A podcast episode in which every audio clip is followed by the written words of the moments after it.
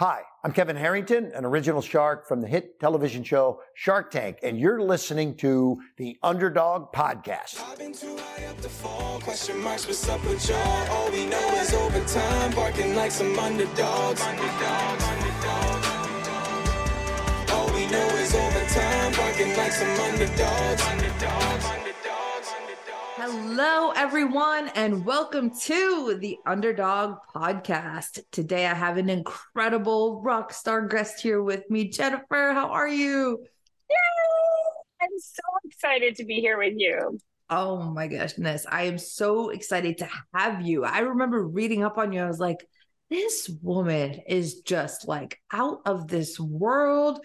I can feel her energy and like I haven't even met her yet incredible soul and I I just can't wait to dig into your story. Like even we were just chatting before the call, I'm like I'm looking I'm looking at your photo and it's got Key West there and I'm like, "Oh man, I just can't wait to hear the whole journey and all the beauty alongside with it." So, I'll start with my first question with you Jennifer, which is what inspired you to where you are today? Oh my gosh, I think the interesting part is it's it's different things at different times in my life. Like when I I grew up in Key West and in the islands, you know, it's such a laid back atmosphere and it's it's really Key West is known for Hemingway and Jimmy Buffett and just really laid back things. But my childhood was not.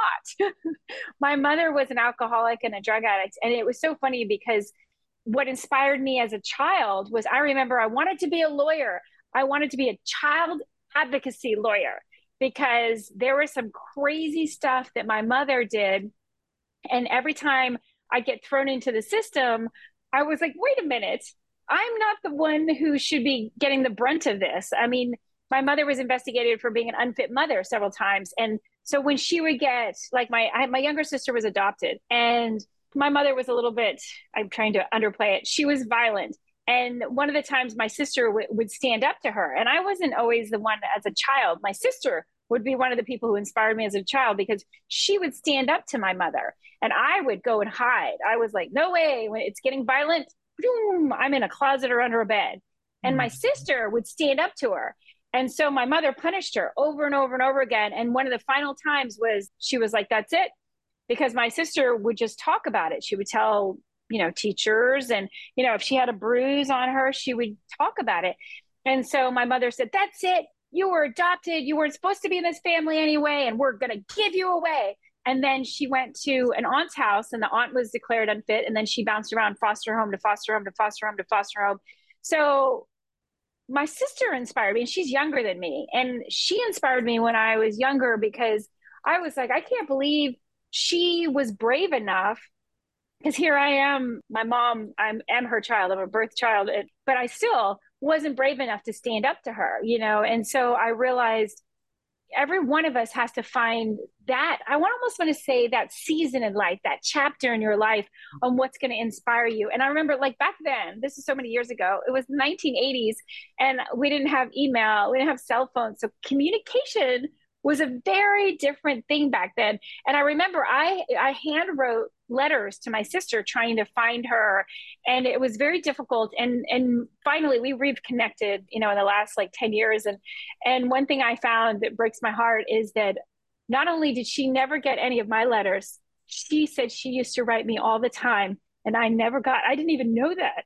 I never got any of her letters. So as much as she was inspiring me she was completely absent all the way through my teenage years and but it inspired me that i felt like there ought to be a law. We should change things. We should do things differently, which really helped me not quit when I was told I was stupid and when I was told I could never go to college and I could never go on.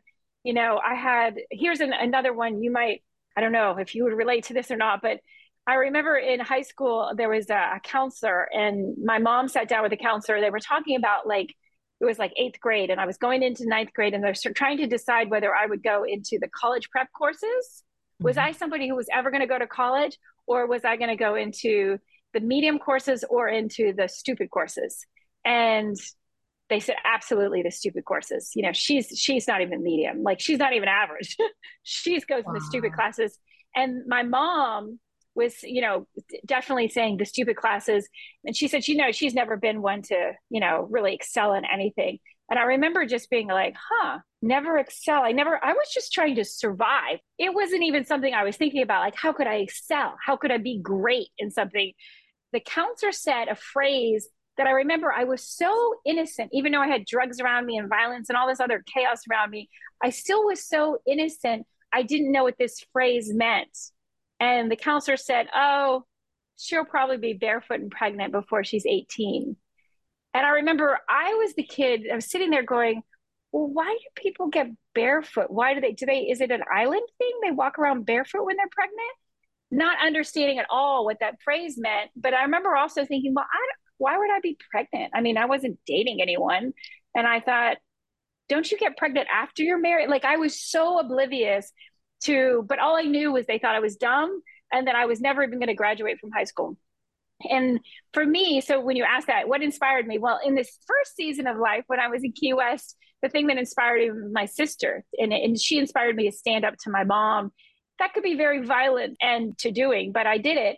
And then, you know, when I was in high school, after there was a point where I ended up moving out of my mom's house, and I finally said, wait a minute, you know, even though I'm not college prep, I, I would like to figure out how how could I go to college one day? And of course, I didn't fully understand how much it was going to cost, but that's another whole story about student loan debt. But what I did end up with was I started finding out about there was community colleges um, because again, I had a new counselor by the time I was in my senior year, and I found out in my senior year I could go to the community college in Key West if you know i could do certain things like certain classes and prerequisites and stuff they would take you know i mean with all due respect anyone. And i was like okay if they'll take me i mean i'm willing to work hard. And then we had this tragedy happen in my senior year. And there was a this guy he had gone to key west high school. It was his high school. And he had gotten to be a superintendent for the entire County, which included part of Miami, the whole Florida Keys. But his dream when he retired was to go back to Key West and to be principal of his own high school. And so the first day of his job as, you know, retired but getting to take on to be principal, I get arrested the first day of school. At the first day of school, I'm escorted out at lunchtime in handcuffs. And so I made an impression on the principal, a little impressive, shall we say. But the tragedy was at spring break, he had a heart attack and he died. And he was such a neat principal. You know, he was the kind of principal who would kind of hang out and he would talk to us and he would come sit with us at lunch and try to get feedback. And he really cared. He wasn't somebody who just sat in his office. So um, I never forget him. You know, it was one of those, you know, like, oh, wow, there, so there could be a counselor who cares, like not like the first one who said I was barefoot and pregnant and would always be too stupid to really be anything in life. And and then it, it was funny. Then all of a sudden I end up with a totally different counselor in my senior year. And he's so funny. I'll never forget him. He came in because after I found out after the principal died and and I had gotten to the point where I was just like, I don't, why am I graduating from high school? And I, I kind of, you know, I was thinking about when you said, well, what inspired me? Well, that principal inspired me to just go do what I want. And at the time, I had gotten onto the dancing drill team in high school. I was like, I'm a dancer and I'm relatively good at this. I can dance in these high heel boots and we you know performed in parades and we were number one in the state of florida for all the high schools florida's a big state it was like all of this stuff. And so that was the one little niche that I was good at. And so I was like, you know what? Maybe I should. And I had, I worked in a law firm during the day. It was one of the things I did all summer long. And then I used to go after school. I worked for this law firm, a real estate law firm. And I'll never forget him. He said, Do you want me to hire a private investigator and let's see if we can find your dad? I was like, How much is that going to cost me? And he said, Well, he said, I think we can get it done, you know, really, we can absorb the costs. I was like, Okay. So he found my dad, and my dad was in Las Vegas. So I'm like, oh, Las Vegas has dancers. Now, again, I'm so, so, I want to say ignorant, unknowing. I didn't know what I was saying, but at the time I was like, I could go and be a showgirl. That would be exciting. Now, I didn't know showgirls were topless or any of the other not so great things about being a showgirl. But I didn't really know much about New York. Like uh, maybe I probably, if I'd known more about New York, or maybe I would have aspired to New York. But at the time, all I wanted to do was get out of Key West and get away from, you know, the toxic place where my mom was. And so I decided I don't want to graduate from high school. I found out that my dad's in Las Vegas. And so I'm to like just turn up on his doorstep and see, you know, if he wants to know me. And oh my goodness, the counselor, he came in and he's like, I need to talk to you. Cause I was literally leaving like the next day to get on a Greyhound bus and go 52 hours across the United States from Key West to Las Vegas. And he said, So there's something I got to talk to you about. And I was like, Uh oh. What kind of thing do you have to talk to me about? And he, and he shut the door. Now, I did have a couple things in my younger past that were not good. So I didn't really trust men and I didn't really trust the door being shut. And I remember looking at it kind of in this scary moment of like, oh no, oh no, how am I going to get out? Can I get out a window? What can I do? And he said, I have to shut the door because I'm doing something that could cost me my job. And of course, this is making me feel even worse. Like, oh dear God, what is he going to do? And he said, So there's a committee that's been meeting. And he said, You know, Tommy Roberts died over spring break, and his wife has gotten together with a committee and they have decided on a scholarship for college. And they'd like to give it to you. But if you quit high school, they can't give it to you.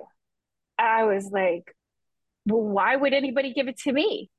And at that point, I was a solid B student. I didn't have any A's. I didn't have any C's. I was B. I was all B. And so I was just, my, what had been said to me a million times is I was just average. And I was like, okay, I'm just average. Why would anybody, I, I didn't do well on the SAT. I didn't do well on any standardized tests. And I was like, why would anybody give me a scholarship? The counselor said that his wife said that the principal used to come home and talk about me and say, if somebody would just give that kid a chance, boy, she might be something great in this world. And so his wife, it was like one of her last things that she said, I want to make sure that somebody gives Jennifer a chance, even though, you know, like I don't check any of the boxes, so to speak. I wasn't in the advanced classes, I was in the stupid classes. So what they did is they gave me two years at the community college in Key West, which gave me an incredible start. And anyway, it was a long, long way to ground about that. It changed my life because I was like, whoa, number one, someone I didn't even know. I mean, other than I, I was arrested the first day of school. And the reason probably want to know the reason I was arrested is because my mother had kicked me out of the house. she had thrown all my stuff out in the front yard the summer before. And then that day, she decided that I was a runaway and I needed to be arrested because I was a truant. And I hadn't lived there for months and months and months. And she knew where I worked. She could come to my the real estate law firm. She never came to the law firm, but she just wanted this dramatic thing, and she wanted me arrested. And I'd never been arrested before. And, uh, and you know, of course, everybody thought I'd done something bad. My mom was a drug addict, so they just assumed I was into drugs, and I wasn't into drugs. Anyway, long yeah. story short, my childhood, I was inspired by my sister first. I was inspired definitely by Tommy Roberts, by this man who died, but made sure his legacy was to give me this scholarship, obviously through his wife and the committee. So I had to stay and finish high school.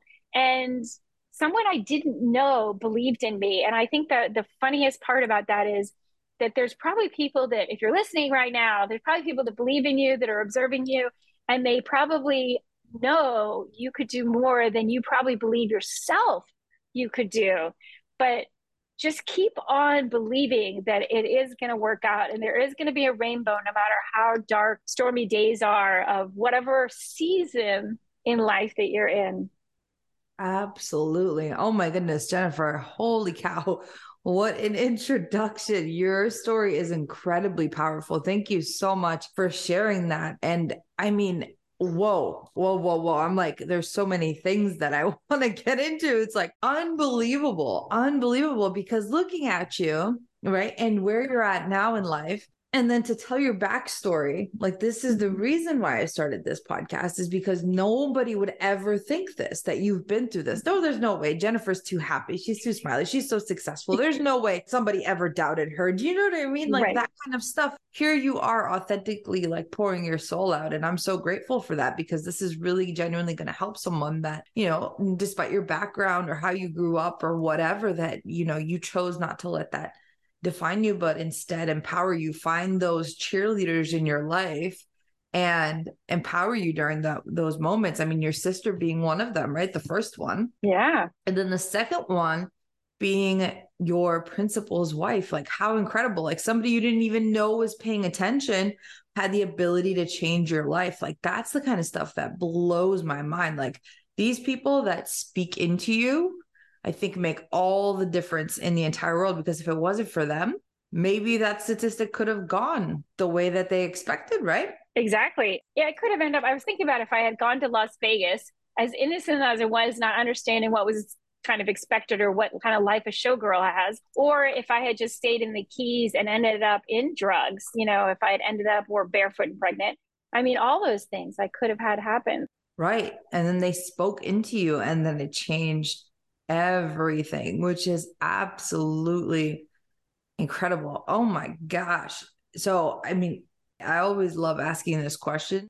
I'm interested to know what you wanted to be when you were a kid. I mean, I think I would say dancer based on what you what yeah. you mentioned, but as a kid, like what did you want to be when you grew up? So as a little kid, I'd always wanted yeah. to be a dancer. And part of that actually goes back even further when I was really young, I had a hard time walking. My my legs were kind of disformed. They they went in. They kind of uh, turned in, and so my mom had gotten me into ballet lessons when I was pretty young, and I, so I had kind of instilled when I was little because I love the idea of being able to throw your body around in all these different ways and being able. To, I just also felt like like I love the phrase of dance like no one's watching. Just being able to fully experience your own version of art. Like I know musicians feel that and such. So I always wanted to be a dancer. But again, like I said, when I was in high school and I had all of a sudden I'm before a judge and I'm, I'm being arrested the first day of my senior year, I was like, okay, I need to go to law school. I don't know how I'm going to get there, but I want to be a child advocacy lawyer because this stuff is garbage. And, and most people don't know it. Like, who was going to listen to this teenager? My mom was saying that I was a brat and that I was a drug addict. I'm like, I haven't checked a drug, and you're the only person who's given me alcohol or marijuana or anything. It's been from you, my mom, not from like someone at school or like. And I thought, gosh, I can't believe she's just, she's my mom and she's tricking me. And I mean, there's so many stories of betrayal that, again, when it starts with your mom, it's so hard. So, anyway, so a dancer when I first was, was a little girl, and then I wanted to be a child advocacy lawyer, and that changed again and then you changed again. Oh my goodness. Real estate? Real estate. Well, the funny thing is I went on for my I went to my 2-year degree and then I got a scholarship, partial scholarship for my 4-year degree and that was for legal administration, which is also can be done as a pre-law degree. But then I had a little trouble again with those whole stupid standardized tests. No law school would take me. I had three different law schools I applied to, and they all rejected me. So I went on for a master's degree and I got a master's in public administration. And my dream was to go work on Capitol Hill. And I got to do it. And I was there for only six months. And then I, I was like, okay, this place is so corrupt. And I couldn't do it. I, it was awful. I, I just, I couldn't do it. And that's what, how I ended up. I was like, after a few tears, I decided, okay, it's definitely time for me to find some kind of career that I can help people because I, I want a career that I can really help people. And since they're not going to let me go to law school, how could I help people? And one of them was I thought, well, people become very wealthy with real estate. And so I was like, what if I really learned real estate and I could help people buy homes as well as be real estate investors? And that fired me up. And now it's been 27 years and I love real estate. Oh my gosh. I absolutely love that. And I, I share the same same passion with you on real estate as well. Like I absolutely I mean it's it transforms generations. What it can do for you, the wealth vehicle that it is, is just so powerful, regardless if you just have it just as your primary residence. Forget yeah. if you actually start investing and start getting into all of that stuff. But it's it's remarkable. But I want to back it up for one second because you said a couple things that were super important. And I hate to bring it back to this, but I know that there's people struggling out there with this at this point in time, Jennifer. How did you distance yourself from toxic family members? Mm. And how did you maintain this nonstop mentality moving forward? Because most people in situations like this begin to feel like the victim, right? And they can't yep. get themselves out. And it seems like you were able to push forward in ways that were just remarkable. So I would love to hear that a little bit because I know there's going to be some nuggets in there that are going to help a lot of people. I'll give you a, a really quick story as you were asking that question that came to mind. I remember I was in the, so I'd finished my two year degree and then I'd gone off to the University of West Florida in Pensacola, which for anyone who knows Pensacola, Pensacola is about as far of a different culture than Key West. It is for people who know Alabama's right above it. They call it LA, Lower Alabama. It is a, a very strange, different place where women are often to be seen and not heard. And Key West is just like anything goes, you know, from the nude beaches to the artists that do all sorts of crazy stuff to the drug addicts to being, you know, 11 or 12 years old and sitting at a bar. What? Key West is this crazy, you just can't believe that it exists and it's still, and it is part of the United States. But when I went to Pensacola, I was in there and I, of course I had two jobs, sometimes three jobs, but I had two jobs and I was going to school full time. I was going to college full time and I had a full load of all these classes. And I was really getting stuck on some of this studying. And I don't remember why, but my mom had called me and I hadn't talked to her in a while. And I picked up the phone again with the idea that most people have that your mom will comfort you, that your mom will be like those warm chocolate chip cookies just fresh out of the oven, and she's going to be lovely and, and helpful and supportive. And she said, You are so effing stupid. I can't believe you think you're actually going to graduate. You're not even going to pass this course, and you don't have what it takes. And I mean, she just shredded me and I, I can still remember being as all the the books spread out all over my bed while I'm studying and trying to study for this test. And I had the phone in my hand and I literally just hung up on her and I just started to cry. By that point, I had gotten in touch with my dad and I knew he lived in Vegas, but I called him and he answered the phone and I couldn't speak because I was so upset and so invalidated that I am so afraid that I that I was I was going to become exactly what she said that I really was stupid and that I really wasn't going to be able to do this. And I was really quiet. And uh, my dad said, "Did you talk to your mother recently?" And I I remember I all I could get out was mm-hmm. And he said, "Well, whatever she said, it's not true." and I remember I still now I could laugh about it, but at the time I was like, mm, like I could just barely get anything out. And he said, So, you know, you have beautiful beaches around there. Maybe you go for a walk. He goes, But I think you are amazing and you're brilliant. And you're, and he said a whole bunch of just, he goes, And I bet you're really, you're beautiful today. I bet you, you know, you look gorgeous. Now, of course, we're on the phone. He can't see me. And I, I just cried. I couldn't say a word. I just cried and cried and cried. And he said, Maybe it's time that you don't answer the phone when she calls. Maybe it's time. And it's funny because I had to have that experience where she really sucker punched me when I was feeling super vulnerable. I was super afraid I was going to fail this test. And the test was like one of those tests where it was like 80% of my grade. And if I failed it, it was going to cost me a lot of money. I was going to have to repeat the class. It was one of the core classes. And it was just, and I had already graduated from my two year degree, which again was so incredible. When I finished my two year degree in Key West, I ended up getting voted, voted to be the speaker at commencement. Now, I was a shy girl who did not want to be the speaker at commencement. And yet I knew this was an honor and I knew I had to do it. And my mother had come to that. And so she already knew I graduated with a two year degree. As stupid as I was, I had actually graduated from high school. And as stupid as I was, I had graduated with my two year degree. And now, as I was there at the university, she's still just pounding in my head how stupid I am. And when my dad said, maybe it's time you don't pick up the phone for her anymore, and I realized, you know what? You're right. My mother isn't the warm chocolate chip cookies fresh out of the oven. She's not that. And I think it's one of the hardest things, especially when the family member is somebody who should be trusted or who you have an idea that they're the person who is going to lift you up and and support you. And and and of course they'll say things they might say things like oh i'm just trying to protect you so that you don't embarrass yourself or embarrass the family or you know fall on your face and and regret that you even went out there. I mean there just so many things that she would say that were so invalidating. And my dad wasn't it was funny because he was very awkward and he hadn't been around most of my life and he didn't know what to say but many times many many times. But there were some times like that particular phone call where i still get choked up thinking about he did know that all i needed at that moment was just to know that i was okay and that and he's like, even if you fail, so what?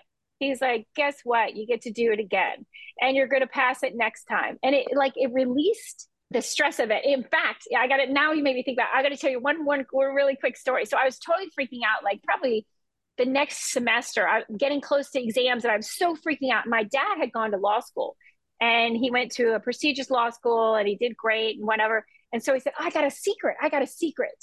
And I'm gonna I'm gonna I'm gonna mail it to you. And I'm like, no, no, no, tell me on the phone. Like, don't mail it to me. He goes, no, no, no, I'm gonna mail it to you. The secret of how to pass all your exams.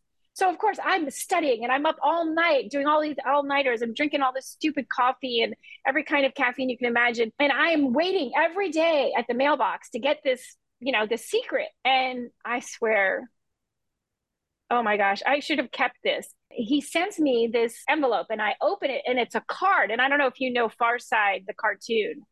Nope. But it's a cartoon, and then one of the Far Side characters is on the front, and he's in a classroom, and it says, "In the middle of the final exam, he pulls out, he reaches into his trench coat, and you see him in this really creepy looking trench coat. He reaches into his trench coat and pulls out an even bigger brain. okay, I wanted to kill my dad at that moment. But I realized his point is don't take it so seriously. So what if you fail it? Fail it. Just like falling down, you know, so what if you fail? And I couldn't like because my mother had always put so much pressure on me and I was trying to be perfect. And I don't know if you know the phrase, I felt like I'm dancing as fast as I can. But sometimes you have to cut someone out of your life. And my mom was somebody I had to cut out of my life for many, many years because she was so toxic and so invalidating. And I just needed to do that. And quick other one to answer you because other other people who might listen to this think, oh, well, that was your mom. Well, what if it's your brother? Well, unfortunately, there was a time in my life where my brother had gone through, not only was he a drug addict, but he had decided he had gotten deep into the really hard ones. He did heroin and uh, crack cocaine and he started stealing from me. Like he would come in and if there was money around, he'd steal it. He stole jewelry, he stole all sorts of stuff. And he had come in and there were several times where he was like, he needed to live on my couch. And so he'd come live with me. And one time I had something horrific happen, and that's another story. But he said to me, I need you to give me money. And I said, No, I'm not going to give you any money. And he said, Well, then I'm going to commit suicide. Oh my gosh. That's a pretty tough one. Cause now I'm like, but I could see he was higher than a kite from his eyes. And, you know, how do you say, and it was one of the toughest, toughest sentences I ever had to get out of my, and there's a whole lot more to that story, but he had gone through so much and I just could not believe that he was standing in front of me and he had told me he was clean and he wasn't clean and he had lied to me again, which happens a lot with drug addicts. But when it's your brother and he's my older brother, and there are plenty of times where my older brother has been the original question you asked me what inspires me? Yeah. My brother had been that inspiration. He was my brother who protected me, protected me from my mother, protected me from bullies, protected me many times. So to be standing, I don't remember exactly where I was standing in Washington, D.C. by this, it was by this marina. And I, I just looked at him because there was a time I lived on a houseboat in Washington, D.C., which I know is weird, Washington, D.C. houseboat, but it was so much fun it was such a great time. And he was standing on the dock and I was standing on the boat. And I was like, you know, I had some of his stuff. He had like a little duffel bag and I put it on the dock. And he's like, that's it. And I was like, no, no, no. If that's what your decision is, it's your life. And I can't live your life for you. So there's some people like, you know, like my mom, who I just had to hang up the phone and not answer the phone when she called and just cut her out of my life because she was so invalidating and she was so toxic. But then with my brother, there were so many times in the life where I've helped him. But then when you get to a point where they are literally it's the person who is drowning you because you tried to give them a life preserver but now they're they're taking you down with them. It's time to just mm-hmm. and and, and even in the most grim to to like and then he didn't talk to me again for years. And i didn't know if he was dead or alive because he just disappeared wow. And it was horrific. I can't even believe i told that story. I, he probably is going to kill me for telling that story.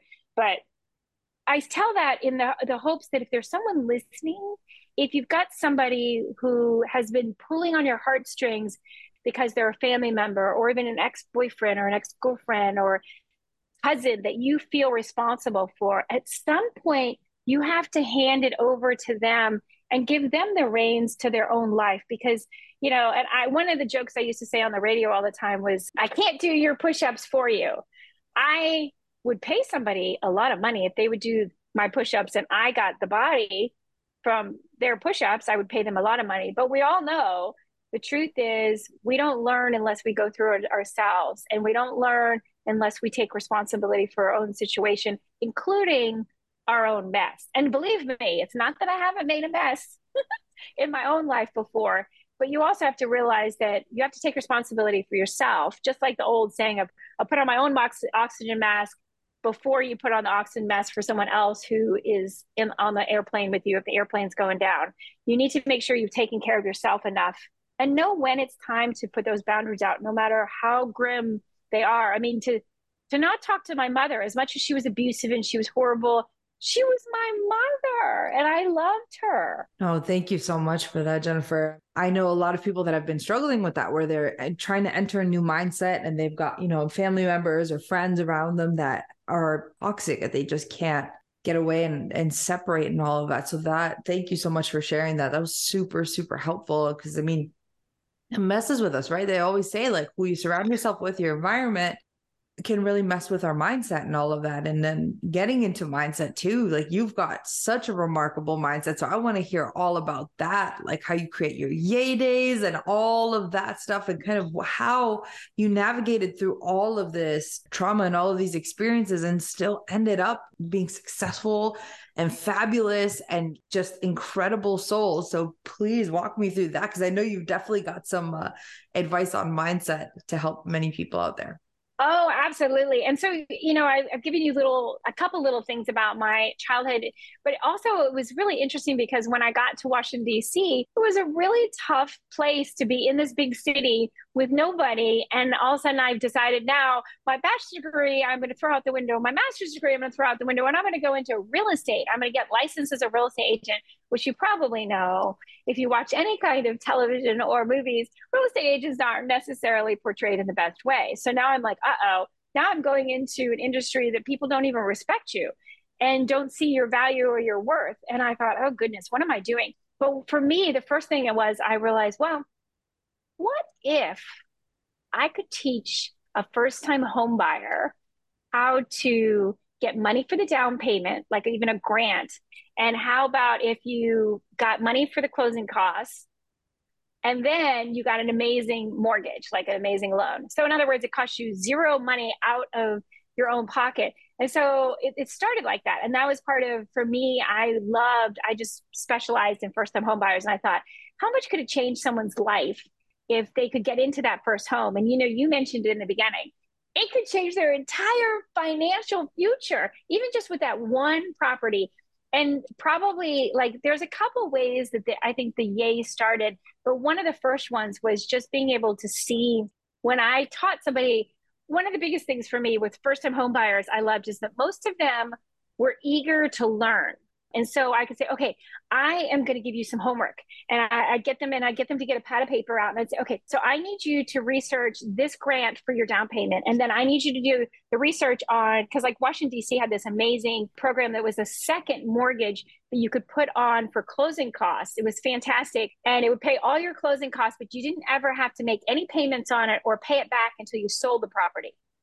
Whoa. So literally you could get $20,000, 40,000, this whatever chunk of money and then you didn't have to pay it back until you sold the property, which as you know with real estate, hopefully when you go sell it, you're going to be making profit anyway, so it'd be easy to wipe out that other mortgage. And so anyway, so I was super excited and I would give people homework and they would do it. And then I would and like the first one was she was an amazing uh, woman who she had gotten out of college, she got her degree, and she got into this beautiful nonprofit, but of course it paid her terrible money. And I was like, but you qualify for all these programs because of this, including in Washington, D.C., they have a program called tax abatement. So she doesn't have to pay real estate taxes on her property for five years. And I was like, oh, this is going to be fantastic. No down payment. You're basically not going to have to pay your closing costs. You're going to get you a great mortgage and no real estate taxes. Well, at the time, there was also a federal government program that gave her $10,000 cash. And I was like, okay, this is fun. This is like giving, but they have to do their homework. If you don't apply to the programs, if you don't do this stuff, what I started realizing was, you know, it goes back to the if you can teach a person to fish rather than just hand them a fish, so I, I used to tell them, I, I can't do it for you. Again, I can't do your push ups for you, but I can teach you how to do this. And I used to try to say, so if I teach you to do this, you can do this over and over and over. So if you move to California, you move wherever, now I'm going to teach you the principles of how to do this. And so, like the first girl, the nonprofit, she's so much fun. She came back to me in tears one day and she said, I am going to get to have the wedding of my dreams. I am going to get to travel the world all because the house that you helped me buy has so much equity in it. It's as if I got paid, you know, this crazy, amazing salary in Washington, D.C., but I get to work for the nonprofit that is my heart. And I was like, Oh my gosh, that's so amazing. So that kind of started with that is, you know, I've started with first time home buyers who are like, oh, I can't afford anything. I'm never going to, this totally like the Eeyore kind of, there's nothing I can do about it. I'm never going to be able to afford. And I was like, well, this is a mindset thing. And then I remember going, well, now I have to go figure it out. And I was like, okay. And that's what I started figuring out. Okay, there's this pro- program and then there's this. So it took a lot of research, but it started with that mindset first of we can do anything. So what do you want to do? Do you want to be a landlord? Like there are some other um, for some home buyers. I'm like, so what if we bought bought a two unit and the other unit made enough income that it paid for the whole thing. So you were living for free, but you have to be a landlord. And it was so much fun because then I got the person who not only is a first time home buyer, becomes a first time investor. And again, uh, they're like, no, that doesn't. But again, it's a mindset thing. They're like, no, no, no, no, that's not possible. I'm like, oh, yes, it is. And we can get you an FHA loan. They'll go up to four units, 3% down, not so bad. We can probably even get you a grant for the down payment. But again, you've got to be able to do the work. And so they have to start with being able to believe, believe it is possible. And if I can get you to believe it's possible, you know, it's almost like we, we might have to figure it out along the way. Just like in some real estate transactions, things start to all of a sudden fall apart. And you're like, right. oh, like I, I just had a deal in Washington, D.C. where I had to put it back together five times, five different buyers. And I was just like, okay, this is getting a little bit silly now because five times, five different, and each one had a different reason why. And I represented the seller. I was like, this is incredible. But I realized that it's all about the mindset. And can you, and I call it the yay mindset because to me, they're in life, they're the, the micro yays. Because some days you might get up and you stub your toe, and then also you run into a wall and you're like, okay, I don't know where there's a yay in today. And you're like, but maybe there's a micro yay because now look, I took three steps and I didn't stub another toe. Or there's something small that happened. And you've got to just be able to say, okay, I'm not seeing how this is a yay for today, but maybe when there's more time and I have more experience and I can look back on it, just like my childhood. I was thinking about it the other day. Someone asked me, What if you were born with a silver spoon in your mouth? And you had everything given to you and you had had just this fantastic life. And and i was weird. I thought you know what? I don't know. Because one of the things that made me continue and even like now one of the reasons that i'll be vulnerable and i'll tell my story and and even the awkwardness of when i didn't know how to do things and how can we help someone else believe in themselves? To me that's enough of me being completely you know, vulnerable and naked and saying, okay, I didn't know what I was doing. Okay. Like I remember being criticized over and over again. You should never ever say that you ever did drugs. I'm like, well, my mother was a drug addict and she's the first person who introduced me to drugs. And so it's part of who I am.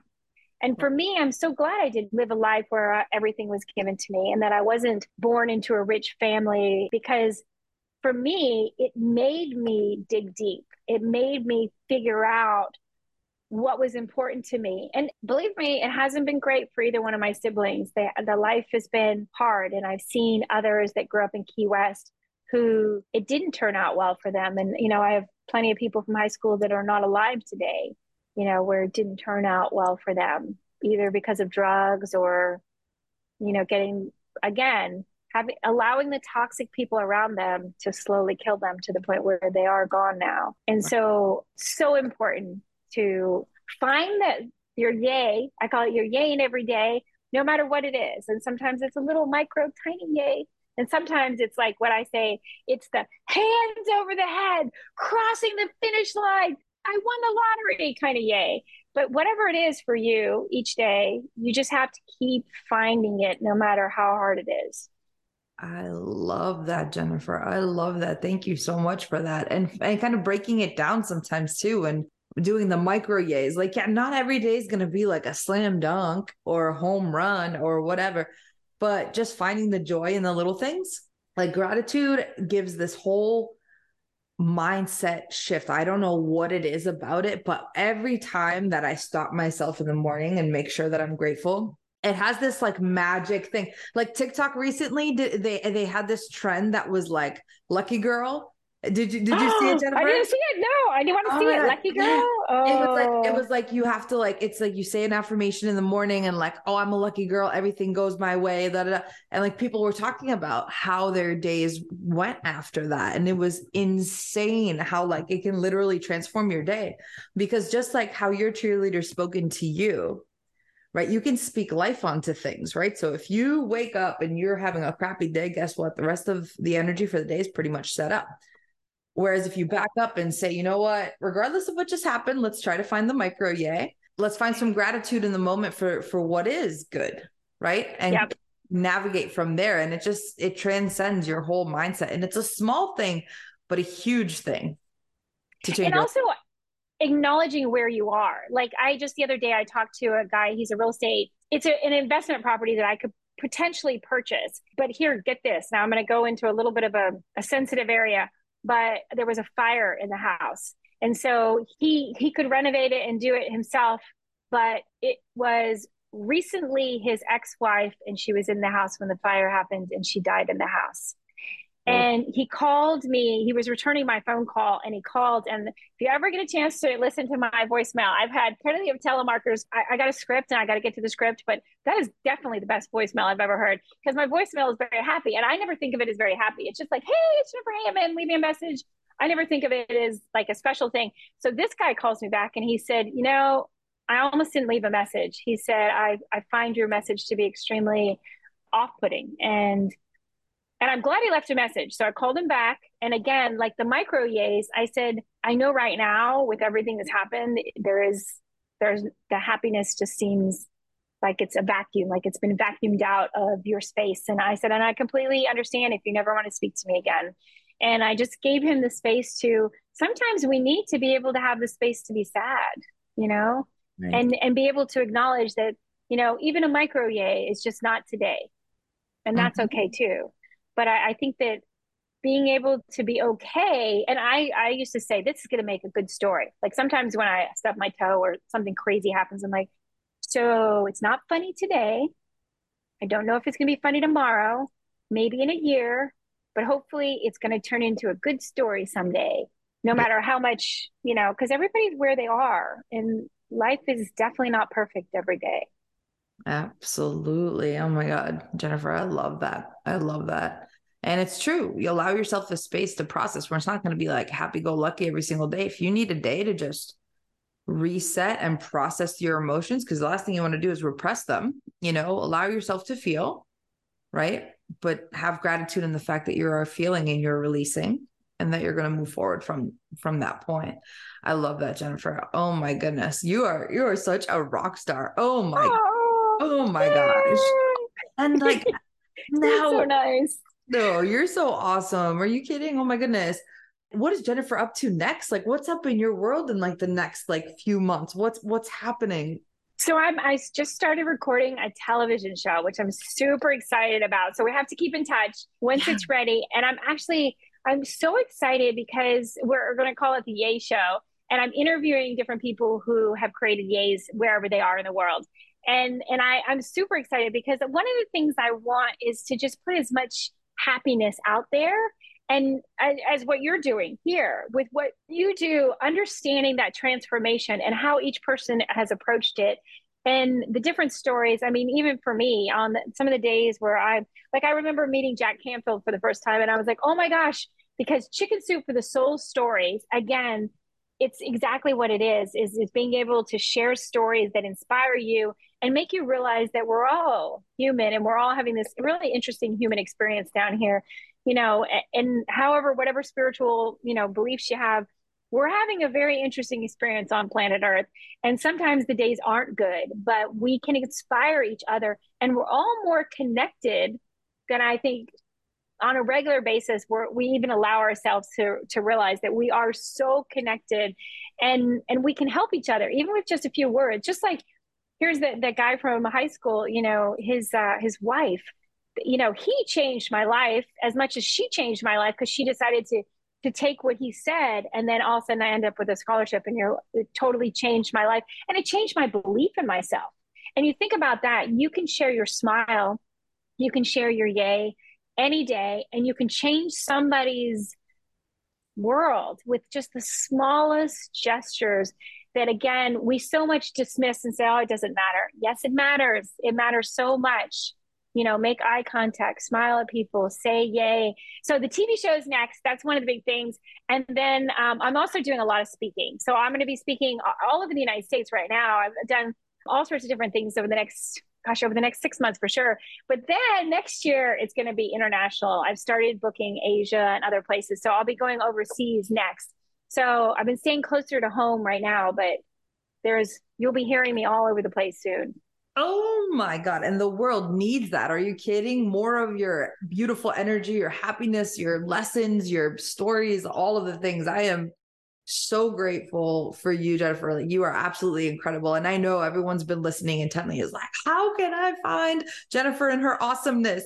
So, where can we find you, Jennifer? What's the best place to reach you, get info? I, it's funny because I'm I'm even on TikTok, but I'm not really good on TikTok. The best way always is to go to my website, Jennifer, and then I have the middle initial J Hammond, Jennifer J Hammond. Don't go to Jennifer Hammond. I will tell you there are a couple Jennifer Hammonds that are not me. There's one who's a Detroit, Michigan. She's a sports newscaster. Then there's a Jennifer Hammond that's a Miss Universe from the Philippines, and then there's one who does not so good stuff. So don't confuse the Jennifer Hammond. So that's why I put my middle initial in there J for joy or for yay. J, JenniferJHammond.com. you are amazing, Jennifer. Thank you so much for today. You are such a light. Thank you. Thank you. Thank you. Thank you. Thank you. And thanks for what you do with this. I know you're inspiring people all over the place. So thank you. No, thank you. You're amazing. Thank you. Thank you. Thank you. So that's it for today's episode of Underdog. Catch us next week, always dropping on Thursdays. And remember, if you're interested in real estate or want to learn how to create more money and magic in your life, check out meetwithpamela.com and let's chat. Sending you so, so much love.